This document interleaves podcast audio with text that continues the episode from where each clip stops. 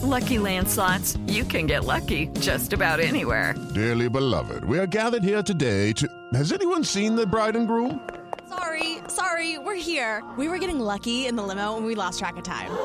No, Lucky Land Casino, with cash prizes that add up quicker than a guest registry. In that case, I pronounce you lucky. Play for free at LuckyLandSlots.com. Daily bonuses are waiting. No purchase necessary. Void where prohibited by law. 18 plus. Terms and conditions apply. See website for details. Hello, it is Ryan, and we could all use an extra bright spot in our day, couldn't we? Just to make up for things like sitting in traffic, doing the dishes, counting your steps, you know, all the mundane stuff. That is why I'm such a big fan of Chumba Casino. Chumba Casino has all your favorite social casino style games that you can play for free anytime, anywhere with daily bonuses. That should brighten your day a little. Actually, a lot. So sign up now at chumbacasino.com. That's chumbacasino.com. No purchase necessary. VGW Group. Void were prohibited by law. See terms and conditions. 18 plus.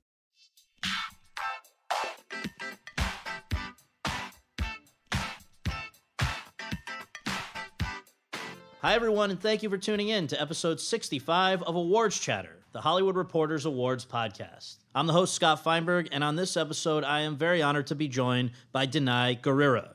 She's an actress of stage and screen who won an Obie for the play In the Continuum in 2005, who made her film debut in The Visitor in 2007, whose Broadway debut came in August Wilson's Joe Turner's Come and Gone in 2009, and who most famously has played the part of Michonne on AMC's The Walking Dead since 2009. That, of course, is the highest rated cable series in history. But she's a lot more than that as well. She's also a playwright who specializes in plays about women on or from the African continent. She co wrote In the Continuum, among other plays, and this season has two that were warmly embraced in New York. Off Broadway, she had Familiar, the story of Zimbabwean parents like her own and their kids who were born in America, like Gurira was before relocating with her family to Zimbabwe after it became an independent country.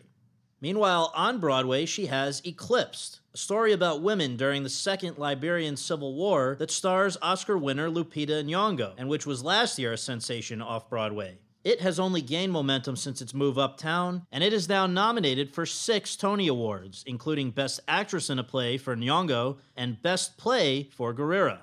Over the course of my conversation with the 38 year old, we talk about her personal journey from the United States to Zimbabwe and then back again, her relationship as an artist to the African continent, the significance of Eclipse being the first Broadway production ever written, directed, and performed exclusively by women, and the larger impact that she hopes her work will have in the creative community and beyond. So, without further ado, let's go to that conversation.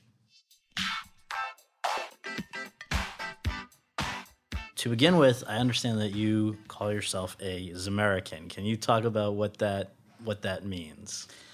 Oh, yeah, sure. Uh, I was born in the United States. My parents were here from the 60s to the 80s uh, as academics. And so I was born in Grinnell, Iowa. My dad was a professor in, at Grinnell College. And then we moved back to Zimbabwe. And uh, that's where I was raised from age five to age 19.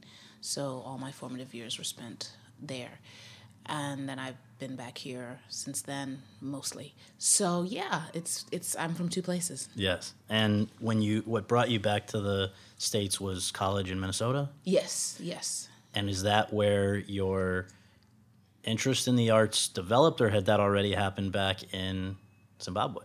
It had already happened in Zimbabwe. Yeah. Uh, from the seventh grade, I was I started to do plays, and, and then in, in in high school, it was a very artsy wing of the high school was also very jockey. I was also a bit of a jock, um, and a very academically driven school as well. But um, definitely a lot of arts focus if you wanted that. So I was big time into that. I was a part of a little group called Chipawo Children's Performing Arts Workshop, where I it still exists actually, and I definitely got um, got my uh, it whet my appetite deeply and i was able to actually create pieces and perform them. So i guess the idea of creation and performance of pieces of work were really instilled in me then. So right. that was all in zimbabwe. How important after finishing college in minnesota was your time at nyu tisch graduate school which is apparently uh, as everything i've heard like as good as it gets Uh, I do believe it is as good as it gets. I was very thankful to be a part of that community and to still be a part of it, really, because never you you never stop being part of that that grad school program. Uh, but uh, yeah, it was um, it was very important for me to go there. I had to really immerse myself in the craft and learn the craft and understand how to uh, to build that in myself. To I always say I wanted to learn the rules so I know how to break them. And uh, that I knew involved, perhaps because I'm from an academic family, but it definitely involved going into a, a program that where you really put yourself and your talent, your time, and your abilities into these experts' hands, and you um, you let go and you see what happens and you you apply yourself. And um, that was definitely something very very very important to me. I definitely did not know i was going to go into uh, that sort of a, on that sort of a path when i was an undergrad i was looking at getting a phd in psychology for a while Interesting. and it was definitely something that was um, along the lines of my my human my my concerns about human rights, my concerns around um, you know the justice around women and racial issues, nationality issues, gender issues, all those things were embodied in what I wanted to do as a social psychologist. I was I wanted to do research that drove policy, that affected policy. Where do you like think that. those interests and, and passions stemmed from? Was it things that you had seen or witnessed or experienced in Zimbabwe, or was it things that happened once you were back in America? You know, I think it's just a myriad of things. I think, you know, I grew up in a home where my parents had been in the US through the 60s. And so I had a picture of Martin Luther King on my mantelpiece that he had signed for my mother. And so that still sits there. So that's an image I had from the second I was able to be conscious of anything. I had that image in my my um, in my consciousness, and of course, you know, I grew up with you know my mother's a university librarian, so I grew up around you know I was reading beloved and roots and you know the fire next time all those are the, those are the books in my house Th- that was the library i had to pick from as i was growing Right. so that's what i was reading in in, in my spare time No. Berenstein Bears. You're going right into it. exactly you know like cracking into right. roots Right. and so yeah i mean that was definitely something that fueled a, a passion in me i was always into into history i was a historian um, you know, we have we were in the british schooling system they make you do a very intense thing called a levels um, advanced levels is what the a stands for. Yes. and um, you know there, i was a historic uh, i was one of my majors and that was history which very few took actually because you could that's when you could select two to three or four to, uh, uh, sort of fields. And you know so i was always really invested in what happened in the united states uh, right through the I, I knew the whole everything there was to know about uh, the civil rights movement uh, was sort of something I studied since high school, and so there was there were definitely passions and connections to the U.S. that were growing in me. Um, I learned more about the continent, funnily enough, once I left it. then I started to really invest in what was happening there in terms of understanding it, and and you know it's interesting you see things cl- more clearly from a Right. distance. And then when I went to South Africa for a study abroad, which is when in college, which Yeah. is really when I decided to become to devote myself to um, to this field. Um, I I was just around so many people who had been at the brink of death and all types of persecution uh, based on the fact that they were fighting apartheid with their art. And that's really what convicted me that I could use my art as a form of advocacy and a form of activism. And so the first time I guess that you really did that was when in 2005 you co-wrote with your NYU Tisch classmate Nikkole Salter and then co-starred in the play In the Continuum, which off Broadway in 2005, then at Yale Rep in 2007, won an Obie, all kinds of acclaim. Um, can you share with people what that story was about? Yeah, um, in the continuum was a two-hander. In our final year in grad school, the astounding Zelda Fichandler created uh, an amazing system where you get to create your own work at, in one slot. Otherwise, it's you know you're given work to do. You're given roles to play in different plays that are for your benefit and to help you develop a part of yourself. But um, in that one slot, you get access to everything. We produce it. We run the show. You can do whatever you want. You can bring in other people. You can do nothing um, I had been yearning for that the whole three years, that time period. I'd been creating little pieces around the issue of um, HIV and women. I grew up in Africa, southern Africa at that. in the 80s i'd seen the onslaught but coming to the united states i was very jarred by the perspective that was held here of the experience of people there it was very uh, one dimensional i felt it was very statistic driven i didn't see the people and the voices behind those statistics as i had seen growing up so it became something very um, it became one of those burdens to, on my heart which always means i'm going to have to get it done uh, to tell the story of uh, an African woman in that position and really have the audiences I could reach see the full picture, the full dimension of. Uh, of a woman um, who who faces these situations and how much she uh, wants, how many aspirations she has, how much potential she has, how she is a person with much personality, with flaws, complexities, and uh, that was something I just rarely ever saw, and I started to create from that place of of hunger and yearning to see that story told from a more uh, full perspective. So that's what it was about. Um, then there was another um, Nikkole Salter's character. She had the opposite experience from me. She came across a stat very, very randomly. She came across a statistic that said that it was the number one killer of, of African American women's women between the ages of uh, 25 and 34. And she said, firstly, that's our age group. And secondly, how come I don't, I don't know those stories? So then that's where she started to look into that, um, the idea of of uh, who that girl would be, who now at 25 has HIV. And so uh, she then went to her home perspective, which was South Central Los Angeles. So the play tells the story of these two very, very different protagonists. Hers being a bit of a, you know, troubled teen in her very late teens, mine being a woman in her, you know, mid late 20s who's uh, uh, pregnant a second time with her husband's child, who's kind of done everything right and who's aspiring for more, and and gets um, you know t- really struck by this diagnosis while they're both pregnant. Both uh-huh. characters are pregnant. So you go through their weekend of just before diagnosis to the moment of their first attempt at disclosure. Uh-huh. And we each play various characters. We play the characters, the protagonists, and the characters they go to to navigate this time. with a lot of monologues, right? A lot of monologues. Yeah. it's all monologues, but it's not monologues that are talking to the audience. That's something that we both abhor. Right. Though it works in some instances, Sometimes, but it's yeah. just nothing I would run to to write. Right. Um, it's it's more um, the monologues are we kind of call them almost monodialogues. Right. Because the character is speaking to somebody else. Right. You just can't see the somebody else. Interesting. So, separately, your first film acting opportunity came along not that long after that in The Visitor, which is such a great movie. I, I Richard Jenkins got the Oscar nomination, but everybody was excellent in that. And I just wonder. Um, First, to remind people, you're playing a Senegalese jewelry designer who's living in the U.S., quote unquote, illegally. Uh, what was that? How did that come about? And, and did you ever imagine it would become the sort of quite a big deal that it did become? Uh, yeah, that was funny. It did happen actually as I was about to go on tour within the Continuum, so I had to step out of a leg of the tour. Um, some some never forgave me for that, but it was it was worth it, and I got you know another lady got a chance to do the role. Right. Um, but um, it was very unexpected actually. I was. Uh, I have a fantastic manager. I still do. I mean, that was like 10 years ago, and he's still my manager, uh, James Suskin.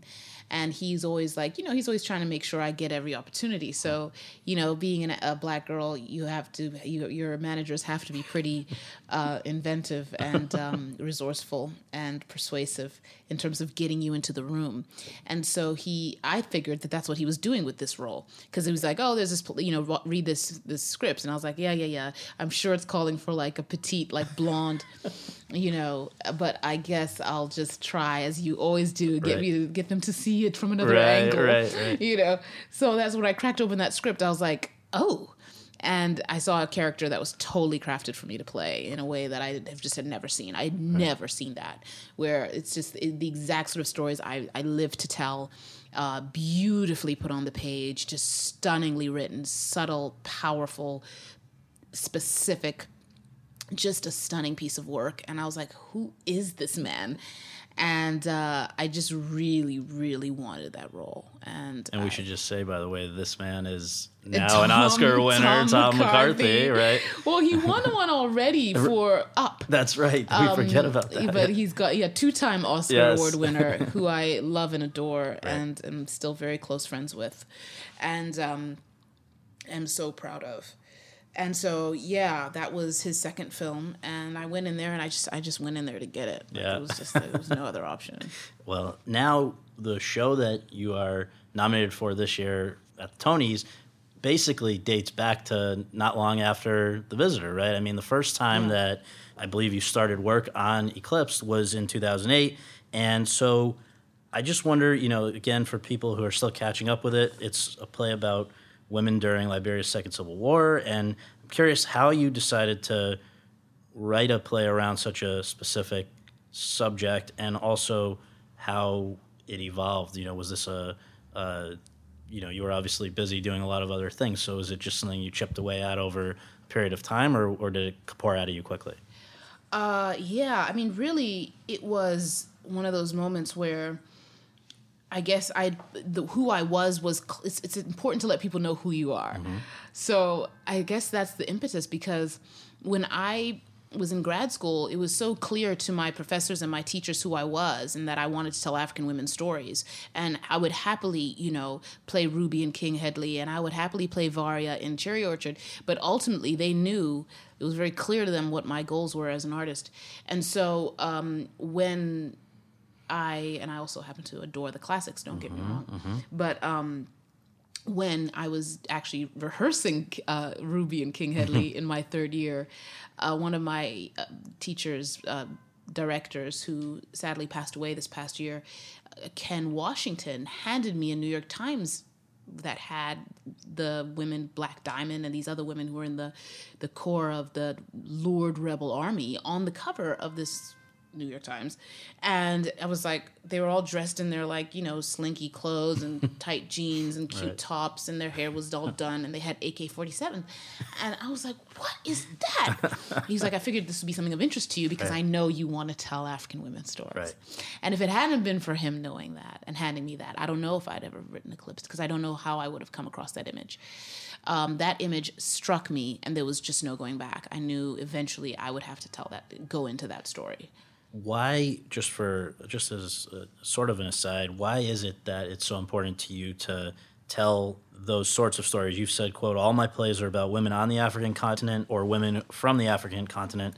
Why is that your focus? Who is the target audience for those plays? Everyone is the target audience. You know, I just say what I do. You know, I mean, we could name a lot of different playwrights in the world who uh, do who tell stories about their people. Right. They just don't say Right, it, right, right, Because it's just a given. Right. But I just said it because it's I, I hadn't come across that much. Right. And it was important that I it was clear that those that I feel are underrepresented, I work to represent. Mm-hmm. But uh, you know, we could name a ton of playwrights who they're talking about their people. Right, right. And that's all they write about. that's all they write about. They just haven't said it as explicitly. Right. Well, the, I mean, the other thing is that you said, "quote The thing I'm against is the inauthentic portrayal of Africans." Now, close quote. Now, does that mean uh, African stories that are written or characters that are played by non-Africans who maybe haven't actually experienced what they're trying to depict? Is it important that those depictions come from people who have firsthand knowledge? Oh no, not at all. Listen, I'm an actor. I believe in transformation. I love seeing people enact people from where I'm from well. Mm-hmm. I love seeing people do their work and the work shines through. I love that. I loved watching Forest Whitaker Yeah. play Idi Amin. I mean, that was a piece of work I will always respect and admire because I grew up around a lot of different African men and he really mastered some stuff. and I love that. I celebrate that. So it's not about who plays the part. Right.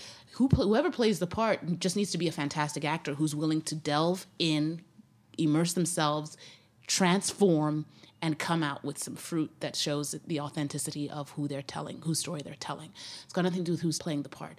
What it's got to do with is uh, the creation of the piece, the writing of the piece, the choices around the production value, the p- choices around the the narrative itself. How is it being the production? How is it being put forth. There are a lot of times the story of the African can be one dimensionalized, it can be told from a very, very uh, you know, flimsy perspective. It can be told from a, a very almost Disney-like perspective. Not that I have anything against that, the idea of Disney. It's about the idea of taking a story that's very dire and making it something light and trite. Right, right. And I think that that is something that sometimes people do when they deal with Africa. Right. I The don't Lion know why. Right. Right, Right. right, which I actually love. Right, right. You know what I mean? It's just not, but that's not the story I'm likely to Right, tell right. because I just want, I want something rich and full and multidimensional and fun and scary and dangerous and edgy and and complex. I want all those things for the African that I've seen other uh, people receive throughout my lifetime. I want to see that for the African, and so what I, what does fill me with outrage is when I see the African story told in a way that is very one dimensional, or I can see the research hasn't been done. I can see that they've just slid around with the authenticity of what language people are speaking. I can see they've just slid around with the idea. They wouldn't do that with other parts of the world. Honestly, they really wouldn't. I mean, like if you're telling the story about folks in Argentina, they're not going to be speaking Portuguese, but you're going to do that with Africa for some reason. It's always where people get away with that. And so, even though you had spent a large chunk of your life in Africa, it was still in as part of that quest for authenticity. You then, having seen that photo in the New York Times, say, "I need to go to Liberia and see this for myself." Exactly. I knew I had to do that. There's no there are very I don't care what nobody says. There are very little similarities between Western and Southern Africa. People think Africa is one thing. That's another thing that fills me with outrage. It's not. It's very specific. It's a very specific place. And everyone, every part of it is like a new world. And people speak very different languages. There's no African language. And um, trust me, I've dealt with many a battle with that explanation. So but no one would question, you know, the fact that German is different from Right, French. right, right. You know, but somehow I have to explain that Shona is, you know, completely different from from Hausa. You know, Right, like, right, could They be they have nothing in common. Right. But anyway, um, you know, so the idea of going there was crucial. I, that's me really practicing what I preach. There's no way I can assume anything based on the fact that I grew up in Zimbabwe about Liberia. Right. So going there was very important to me, and um, How long were you there? Who did you spend time with? I was there for a few weeks and Yeah. I spent time with amazing women um, and just varying, very different women. Uh, some of them were the peace women who really are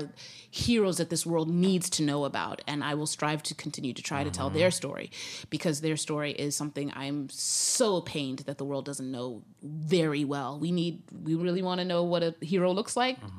That's the story yeah. that should be told yeah. uh, the peace women who actually pretty much stopped the war and transformed the country into a place where the first woman president on the continent could be elected. Right.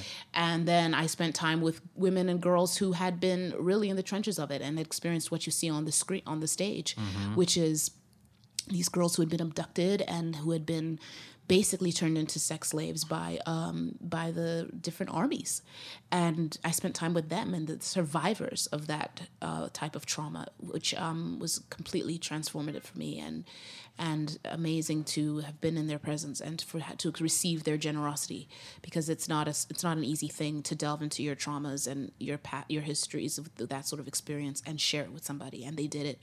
They and they they said they wanted to um, because often they said no one had ever asked and I never even thought about that angle of things when I got there. The idea that you people just want there are oftentimes cultures and people and countries trying to move on might sweep these things under the rug and not deal with those wounds. Um, I also spent time with um, women who'd gone through uh, horrible moments in the war who uh, experienced things I could never imagine, like the loss of a child in the most horrendous way imaginable. And those are stories that thread into the narrative I created uh, with their permission. I, I took them into the, the bosoms of the characters I created. I spent time with a nonprofit where this amazing woman who had also been a peace woman, but was now, she was just like a big man, as we say, of Liberia in all sorts of cultural ways and also ways that affected. Um, how the country was trying to get back on its feet, and she had a nonprofit. She couldn't bear how they spoke. Um, I'm not spoke, but how they um, put out their shows. Right. You know, the, the that helps people learn about things. So she said, spend time with them, teach them how to, to create stories. I can't stand what they're doing. Right. And um, so I spent time teaching. Yeah. Suddenly I was teaching and. Um, really getting to know a lot of the folks I was teaching. And so a lot of the personalities, you learn personalities fast when I was gonna say, I feel like the the the humor in the piece should not be forgotten. There's this running thread of Bill Clinton and other things where I imagine there's that that feels too real to have been. Ju- not that I mean, I'm sure you could concoct uh, some some brilliant things, but that that feels like the, the- just absolutely hilarious. The idea that Monica Lewinsky, of course, she's wife number two or, or whatever else. So, but I guess so. You come back from this trip, you finish your writing, and how does it end up at Yale Rep? And also, how does how do you decide that? Uh, I, mean, you've written a great thing here. You didn't want to be a part of it as a performer as well. Well, two things. It came back. Uh, well, the theater that was really helping me from the get go was actually the McCarter Theater. Okay.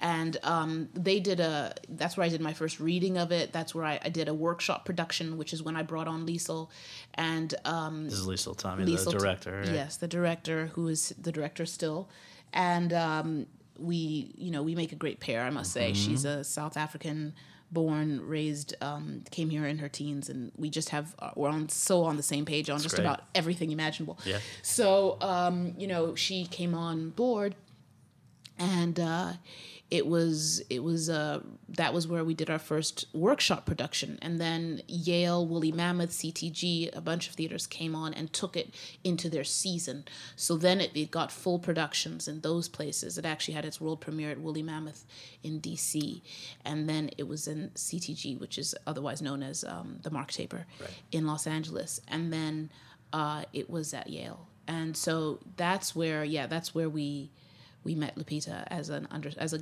grad student. Well, she was saying she had day. just yeah just gotten off the plane from Kenya. day, she was put on. Uh, she was assigned to understudy this play. So And did you two like? First of all, are you physically present in all these places where the where the show is being mounted? And then with her, did you guys immediately hit it off? we'd known each other from a little bit before, and she had been deciding on grad schools, and of course NYU and Yale were fighting over her. And How so, had you known her? Uh, we'd met uh, through a, a friend. Yeah. At the Obies, like in 2007 or something. So she had been here before she moved here. Yeah, yeah, she was here for undergrad.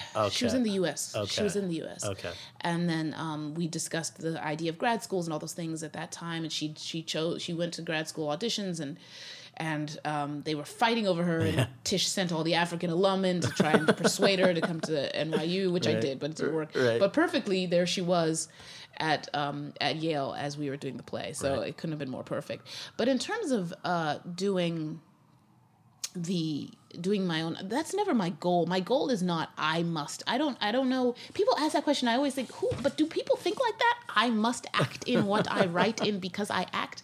That's just not how my brain works. No. like to me it was i was actually keen to put something on the page and let it live without me having to engine it. I had just come from over 300 performances in five countries of In the Continuum. And so, and I, what me and Nicole yearned for, because they wanted us to do more, what we yearned for was to hand it over. Was to see other girls like we had been deprived of looking for monologues and things like that that really spoke to contemporary things that we were concerned about. We'd been deprived of that. We wanted to add to what black girls could pick up and do and shine through. So there was no way we wanted to hog it up. And and there's no way I would want to hog up a role in in Eclipsed. I wrote it. That's enough. And now let's uh, what I find actually one of the most joyous experiences I have as an artist is finding new talent. Is seeing especially for me it's women of African descent um, seeing them get an, get to fly through something I created and get to really show their craft and their ability to the world because I just feel that that is not often experienced. So when I can create that opportunity, for me, that is one of the most joyous things about what I do. So I, the idea that I would have to be in a play because I wrote it, it doesn't even make sense to Well, plus in this case, I don't think it would have been possible because at about the same time this was all coming together at Yale Rep and these other places that you mentioned, I believe you were lining up your first Broadway appearance as an actress, right? Oh yeah, I mean, Funnily, yes. I mean, it's one of those things. The thing is with my acting is it always kind of creeps up on me, and I'm like, oh, there you are. Oh, yeah, okay, I gotta go do you. Um, so I had never, of course, that, that's always what acting does because right. there are things that are in the works for years, and suddenly they're looking for the person at right, the end. Right. So I mean, I I didn't know I was going to be on Broadway uh, the same year Eclipse was going to premiere, but um, we should just say was. this was Joe Turner's Come and Gone, August Wilson play, and for was how in in your own sort of feelings having been training your for all these years to be an actress and be a, a playwright and all of this how big a deal was it to be acting on broadway it was amazing. I mean, there's nothing like Broadway. Really, there isn't. I mean, it's an amazing experience. It's an amazing tradition. Uh, you become a part of a community immediately uh, that is very actually supportive of one another and and very it feels like a family you you all go to the same water holes at the end mm-hmm. of the mm-hmm. show you know stuff your faces and have a glass of wine and have a chat and support one another and um and it's broadway there's just there's just nothing quite like it. So it was it was really awesome. I, I made amazing friends through that show that I'm still very close to today, from Marsha Stephanie Blake to, to um, Latanya Richardson Jackson, mm-hmm. um, and so it it really it really was it was a very special time. And I, of course I love I love uh, I love August Wilson. I think I use him when I have writer's block because not because I write anything like him because I don't, but because I'm it's the spirit of what he does. It's the spirit of of how he knew he was taking ordinary, seemingly ordinary people, you know, from Pittsburgh and making them epic. Right. And and that and what he was doing for the black voice through that. And that is something that sometimes I, I need to just connect to the spirit of why I do what I do. And to read his work always does that for me. So after that, there were, uh, and, and, even before and around that, there was a lot of various TV opportunities, some bigger and better than others. I know like Treme mm-hmm. was uh, over a period of years, and but the big thing, obviously, that came along in, in March 2012, I believe, was joining The Walking Dead. This is the highest rated cable show in history. It was heading into its third season. Were you a viewer beforehand, and, and how did this come about? Uh, yeah, wow. I actually was moving to LA from New York because I wanted to really delve into the writing thing.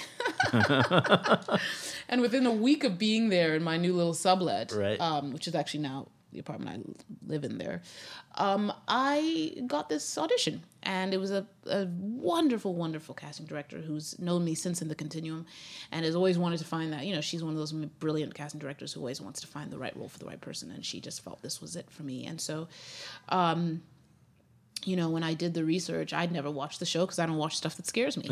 I'm like, I like my sleep. I don't watch. Right. I don't watch that. I've heard it's great. I've heard it's just really defying all expectations, but I'm not watching that. Right. And uh, then I ended up, you know, I, of course, I'm a researcher, so I had you to had watch to go it. watch it like, all. Dang, yeah. I'm gonna watch this. And of course, after the pilot, I was so hooked. I wanted to watch it forever. Right. Right. right. And um, you know, then I got really into wanting the part. You know, because I mean, for me, this sounds, you know odd because actors are just supposed to want what they can get, and I get that. But uh, I also felt very much that I couldn't just you know, when you sign a contract that gives us several years of your life. Is it seven or something? Yeah. It can be, it can yeah. be yeah. And so uh, when you do that, you really want to love what you're signing. I have to love mm-hmm. what, that's just for me. I yeah. have to love what I'm signing.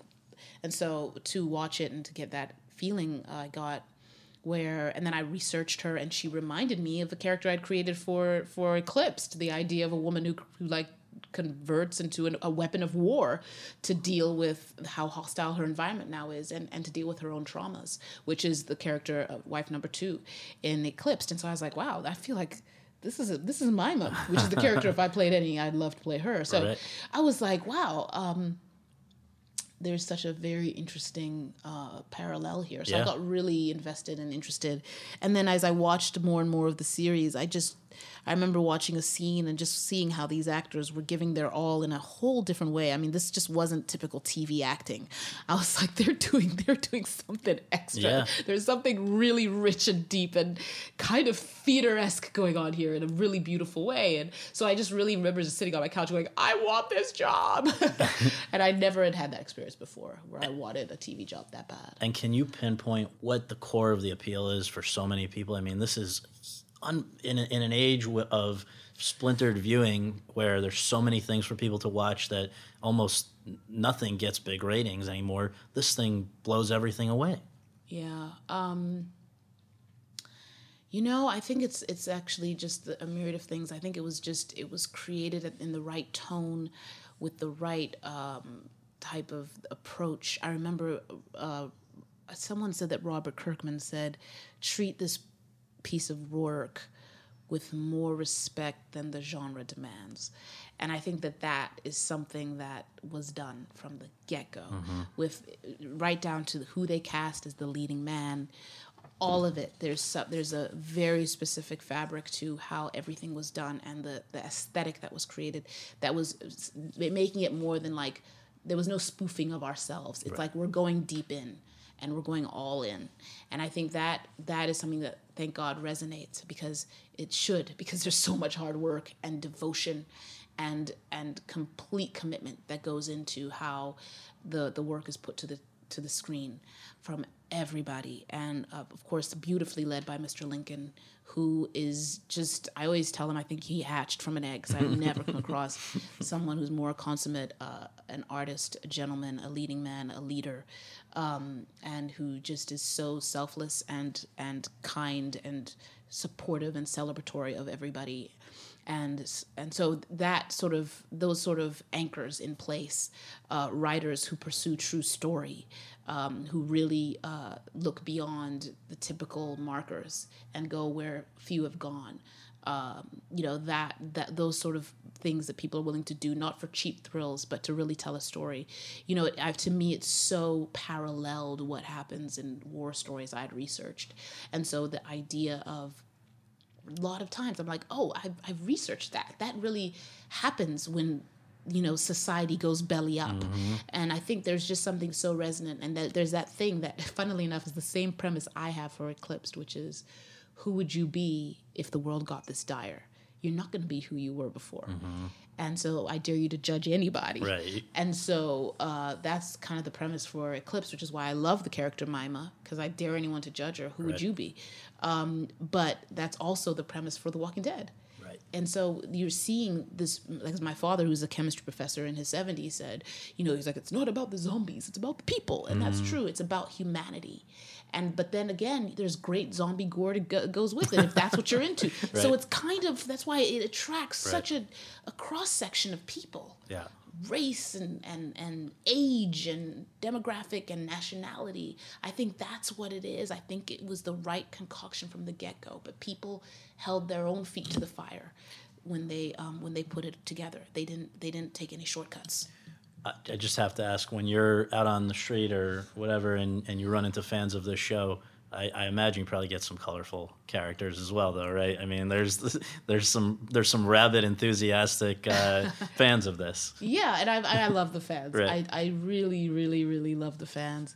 They are who we do this for. Um, their their devotion and commitment to the to the to the show must be commended. Right. At times they're like, wow, they are they they feel the thing that I love is they feel an ownership. Right. There's an ownership people feel. So That's why they get truly they can get truly upset with us, you know, and I love that. It's Well, like, and also, I mean, you like own it too. in terms of intensity, I, I did I hear that somebody got a tattoo of your character on their. Oh, there, le- there are there's tattoos of them? tons Yeah, of us, yeah. not just me. A lot of us have Right. tattoos of have people walking around with tattoos of us on their person. At the same time that you're working on a big series, which has got to be very time consuming, how do you still find time to do other indies like uh, in 2013, another movie that went to Sundance and was about the immigrant experience and was very well received, Mother of George. Uh, how how does the scheduling work so that you can still write and act in other things? Uh, you just kind of have to make it work. Honestly, it's it's something that you have to. It's never a set thing. There's always adjustment. There's always how do we make this particular moment work. And uh, thankfully, you know, we've largely figured it all out as we've gone along. But it is something that, you know, when I I never plan to act. Uh, I always plan to get something written, but when the acting opportunity comes along, I, I feel that thing in my heart, and I'm like, okay, I know, I know, I know, I have to do this. One. Right. This is this is the one I have to do, and I have to make it work. I have to make everything work on, alongside it. So in 2013, your old friend Lupita suddenly becomes a household name and figure, and particularly in early 2014 when she wins Yes. the Oscar. And Yes, so yes. people say to her, then you can do pretty much anything. What do you want to do? And she says, Eclipsed. How did that? Did that surprise you? How did that feel? Uh, it felt awesome, but it didn't surprise me at all. She's always um, she every time I would see her, even during the the height of the, the award season, she would say, "I have to get back on stage. I have to get back on stage." And you know, she was very clear about which plays she wanted to do. She I I saw she said it in like a Vogue article and. Um, I was like, oh, she's really serious. She Danai Gurira's Eclipsed or The Convert, you know. And I was just like, okay, she's very clear. She's very clear what she wants to do. And so I wasn't surprised. And she's a very, you know, she's she's a woman of vision. She's a woman of determination, and she uh, is a woman of intention. So when she decides what she needs to get done, she's gonna get it done. And she wanted to get back on stage, and she wanted she wanted to use this play. And I knew she'd always loved the play, and we'd always tried to work together. But she was always in school. I tried to use my other play, The Convert. I came out while she was in school. Eclipsed. We whenever there was readings or workshops or anything I could get her for for just a couple days, Right. I would. Um, but then you know, and then she became you know she became Lupita the household name. And I was like, no, I'm never gonna get to Right, work with her. But then she kept saying, I've got to get back on the stage, and she kept talking about Eclipsed, and so I I, I wasn't actually surprised. So she had not ever, I don't, I don't think ever even gone on at Yale No, Rep. No, she never went on. She was the understudy. So Yeah. now, uh, I'm just curious, how did the how did the show evolve, if if at all, between Yale Rep and the public, and then eventually Broadway? I mean, were there? Do you have to change it depending on your venue or your actor or things like that, or does it pretty much stay the same? No, the venues um, have to change, have to change themselves. They have to transform accordingly to what I've written. But um, yeah, I mean, what was there was one scene that turned into two scenes. That's really the key thing that happened. It's it was an overlapping scene, and it was something that when we were at the public, we really wanted to to re-examine, and we couldn't figure it out for a little while. It's just one part. Everything else actually is exactly the same as it was um, before in terms of what's on the page. But that one scene, we just had to switch it up a little, and so um, actually beautifully it was a collaboration with Mandy Hackett and, and Oskar Eustis, but Mandy Hackett came up with the idea of splitting it into two scenes, which at first I was very bristly about doing. and then I finally just did it. Right. And it was actually resulted in one of my favorite moments of the play. So it's funny what happens when you listen to your collaborators a little. But um, yeah, other than that, which is um, you know this one scene where you know the girl used to the girl when she learns when she first shoots the gun and when Hel- wife number one helena first writes her name those used to be um, one scene overlapping. Ah, gotcha. and separating them out i think was a fantastic move that I, I, I credit mandy hackett for suggesting. And then when i did it I, f- I just found some beautiful moments that i hadn't had before. So you know pick the right collaborators Right. they help you get better So describe this this period where I guess up until April of this year, I'm not sure exactly when it would have started. I guess it would have been in April of this year when you have this rare thing of having a very acclaimed show on Broadway, Eclipse, and a very acclaimed show off Broadway with Familiar running at the same time, uh, telling two stories about African, the African experience that have which itself is you know you're, you're lucky if you have one in a season usually. So here you've got you've got this happening overlappingly. What was what was that kind of a pinch me thing for you Yeah, it was. I mean, it's funny because some folks thought, "Oh God, this is going to be too much. It's too overwhelming. It's two plays at the same time." and then some people were like, "This is awesome!" Like you know, the my director for Familiar was just uh, Rebecca, Rebecca Taichman. She just was such a cheerleader for this happening, and and she really reminded me that it was you know it was a big deal. Mm-hmm. Because you know I'm just trying to put one foot in front of the Right, other. right, like right. literally, I'm like, and then I was shooting this movie at the same time. I was like, okay, how am I going? Right. And then I gotta fly there, and then I gotta be Right. in there. You know what I mean? I gotta get that rewrite done. You know what I mean? That's what my brain's doing. Sure. She's looking at the bigger, The picture, bigger picture. and you always need those people around you. we should tell people what what familiar is because this has not gotten as much attention as eclipse but this is a sort of closer to your own experience, right? And, and it's also a lot lighter of a not in a in a derogatory way, but just No. a more It is light- comedic show. And I guess anything is anything could be a little lighter than Eclipse. That's pretty heavy, but this was this one is maybe can you just set the scene a little bit? Yeah, Familiar is based on a, an immigrant family, a Zimbabwean family in um, um, a suburb of Minneapolis, and on it's on the weekend of their eldest daughter's wedding. She's getting married to a lovely Caucasian American man. That's not the conflict. Um, and uh, you see a time where this, him and the daughter want to enact a Zimbabwean very ancient ritual of marriage that causes some mayhem in the home and uh, brings in the auntie from uh, from Zimbabwe, enter mayhem itself, and uh, much ensues as a result of that. But yeah, I mean, really, at the core of it, to me, this play is about it. I wanted it to feel familiar to anybody, be you Greek American, be you Jewish American, be you Russian be you Korean. Uh, and I wanted it to be something that also was about healing f- at the core of it. Yeah, there's a ton of laughs and then it, it has dramatic moments too. It's a dramedy. But um, at the core of it, it's it, to me, it was about healing. One question that came up in a few of the pieces that were written after it debuted was why you decided, which was certainly your right, but why not mention Robert Mugabe, who obviously since 1980 has been central to the issues in Zimbabwe, which, I mean, I guess you probably grew up with him in the background, right? Well, I mean, the play is about Zimbabweans, and I think that that Zimbabweans are are many many things, and so I think it was important to me to really, to me, the core crucial thing to do is to listen to the characters. I could put tons of things on that stage and make everybody happy and check everybody's Right. boxes about what Zimbabwe Zimbabwe's supposed to look Right. like and be.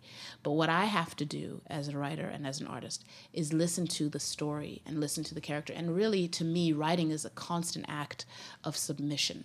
I'm submitting to something that I am channeling, that I am being a vessel for. And so to tell the story of these particular Zimbabweans in this home, their issues were what you saw. last three very brief things are just about the big picture here. And so, first of all, Eclipsed has made history in the sense that it is the first Broadway show ever written, directed, and performed exclusively by black women. Is that something that is important to you to know that that's now been done? And is that something you hope to see replicated a lot? Of course. I mean, I'm I'm very glad to see that that um, has happened. I was I was surprised that that was the first time it happened. It's happened. It's the first time it happened. Forget the black women part. It's the first time it's happened for women. Really? There's never been a show that's been written, directed, and fully performed by women That's crazy. of any color. Yeah. And uh, that is something that I think definitely was a barrier that needed to be broken. I'm thankful we did that, but I also would love for it to be very clear to all that stories that are women led, stories that are uh, about women, are no less powerful or uh, commercially viable or whatever else than uh, stories about men. And I think that that is something that I would love to see replicated. Right. And I wish I was replicating it. Right, I'm surprised I'm actually creating the, the pathway un- for the first time. Right, right. So I, I, I want to see more. All I ever want is to see is to see more uh, barriers broken. Is to see more, uh, you know, walls and and issues of this nature uh, annihilated, so that we see we hear more from the voices that we haven't heard from previously. It's time, and anything less than that is is us, you know, cr- cr- creating our own travesties. We don't need to curb or marginalize any more voices. Right. And it sounds like another thing that you hope will come of the show is highlighting and reminding people about something that was almost like a, unfortunately I would I not to I want to choose my words carefully here but people it was almost a fad to be concerned about the the girls who were kidnapped by Boko Haram in Africa, and then people sort of forgot about it. I think, and you have made a point, I think, at your initiative to highlight and remind people about two of them uh, at the end of every performance of Eclipse. Why is that something that you felt was important to do? because this is a living issue and for me none of my as i was saying earlier um, my work must be a channel for activism and advocacy. It's not so that I can have my name on a marquee. It's so that voices can be heard and issues can be given attention. And we as a world uh, retain our conscience about these issues and, and realize that we can make changes to this world, that we don't have to accept where it is, but we also have to know what it is in order to do that. So bringing awareness is something that's at the crux and the core of this play for me. It was, that's why I wrote it. I, I was horrified. I didn't know the stories of women and girls in war um, on my own continent and and elsewhere, and I was shocked that I knew the names of warlords, uh, you know, like Charles Taylor, but I didn't know the names of women and girls who had had been had walked through the, the travesties, and so it to me to tell the story that is uh, to make sure that the the campaign you're mentioning, the initiative is is called hashtag know her name. And it's it's about breaking that issue of statistics of making these girls statistics even to bring back our girls girls. We don't know their names. And uh, just to know one name every night.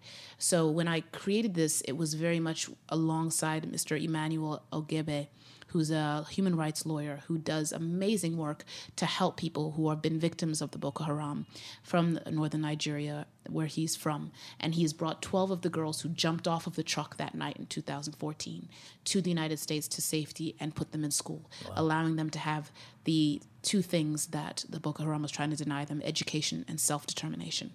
And so I met some of these girls that I, I work, I'm an ambassador for the One campaign. I met uh-huh. some of them at a one campaign event and um, that it was there that i realized that um, you know I, I wanted to continue to be a part of that to, really stand in the face of these girls who've been through what they've been through and whose classmates are going through what they're going through. I remember being an African girl in high school, and the idea of that happening is so it's it was devastating to me. So I, I remained connected to him, and he brings girls. He'll be back next week with a mother of one of the girls who are still missing, and he brings girls. Um, he brings girls to the show. Uh, We've had a, a number of the girls come, and it was him who came up with the idea that we we dedicate the shows to the girls, and then from there we built on it. And then I said, well, let me try to ask. Um, Bono to come and in, kick off the initiative. He's such an amazing, amazing humanitarian, amazing advocate. He's done. He's saved a lot of lives just by using his power for good and being relentless and brave. And uh, and understanding his you know his role in it all and how to give voice to others, and so I asked him, and he happened to be in town the week we needed to launch it.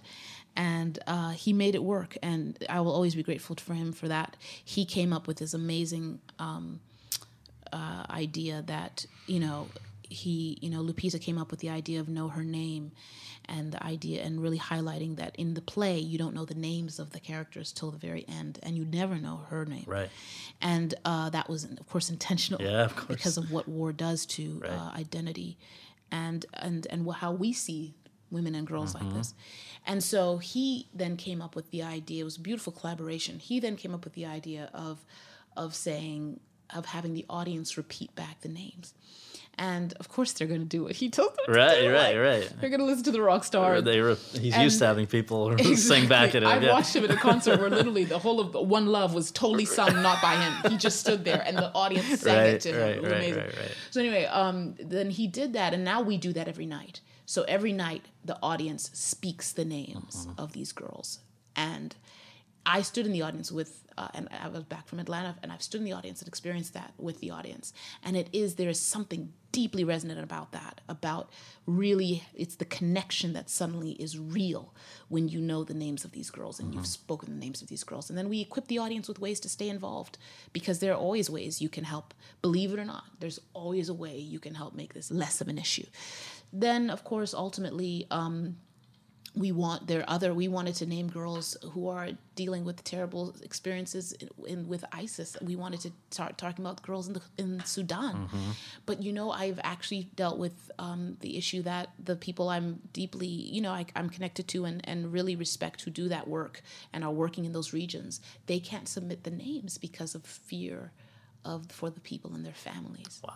So we we dedicated to all these girls, some who we cannot name for their own safety.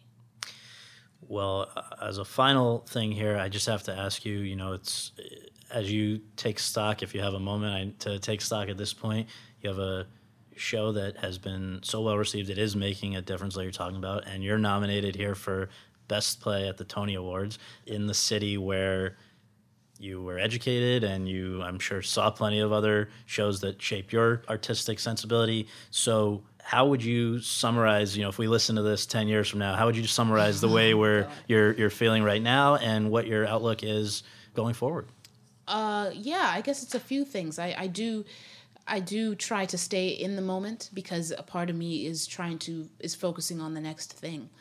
Uh, I just see a lot of I see my list of to do. I see the other stories I want to make sure get told and the other ways I want to um, bring voice to different issues. So it's also about staying in the moment and really um, having a celebratory moment. And I've, I've had such a great time. I have such a great time with the women who are part of this play.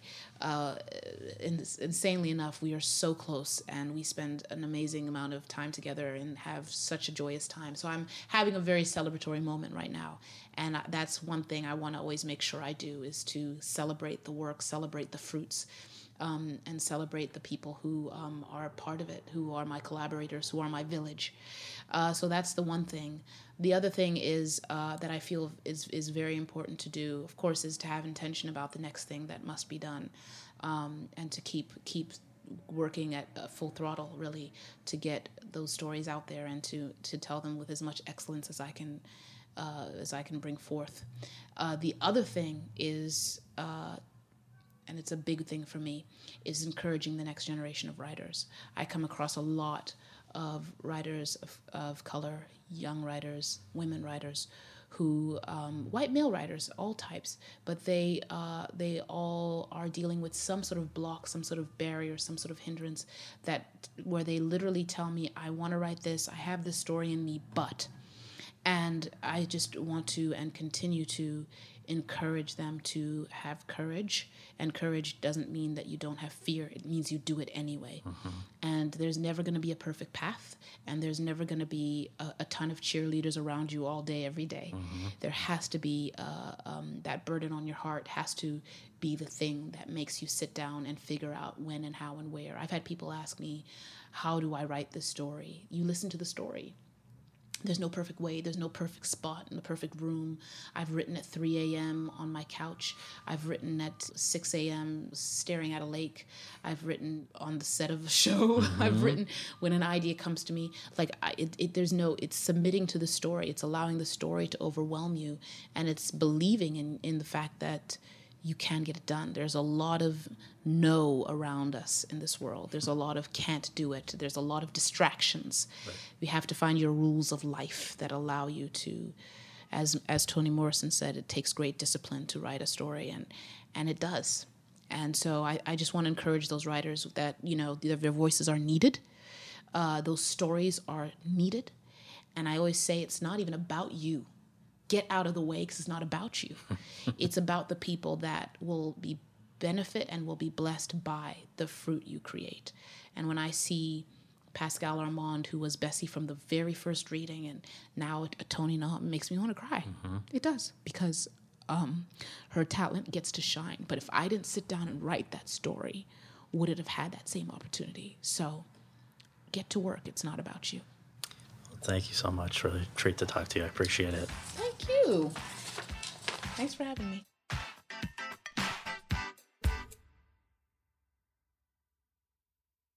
Judy was boring. Hello. Then Judy discovered ChumbaCasino.com. It's my little escape. Now Judy's the life of the party. Oh, baby, Mama's bringing home the bacon. Whoa, take it easy, Judy. The Chumba life is for everybody. So go to ChumbaCasino.com and play over 100 casino style games. Join today and play for free for your chance to redeem some serious prizes. ChumbaCasino.com. No purchase necessary. Void where prohibited by law. 18 plus terms and conditions apply. See website for details.